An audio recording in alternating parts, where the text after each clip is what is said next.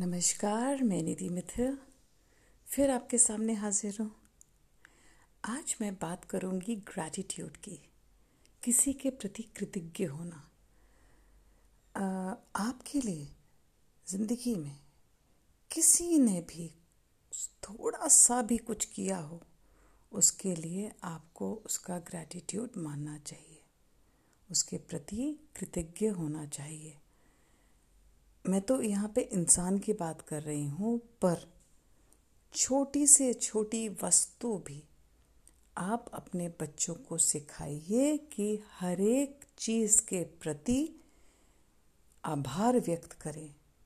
आप अपनी गाड़ी भी यूज़ करते हो, अपने किचन की प्लेट में खाना भी खाते हो तो उसके प्रति भी वही भाव रखें। ये आपको लगेगा कि उसके प्रति क्यों रखें बट नहीं। हर चीज़ के प्रति अगर आप कृतज्ञ का भाव रखोगे, कृतज्ञ रहोगे तो वो आपको एक अच्छा इंसान बनाती है। आपकी कार आपको एक जगह से दूसरी जगह लेके जाती है। आपके घर में जो आपके हेल्पर्स होते हैं, उनके प्रति, आपके बेड के प्रति जो आपको रात भर अच्छी नींद देता है तो बस आज इतना ही। Thank you.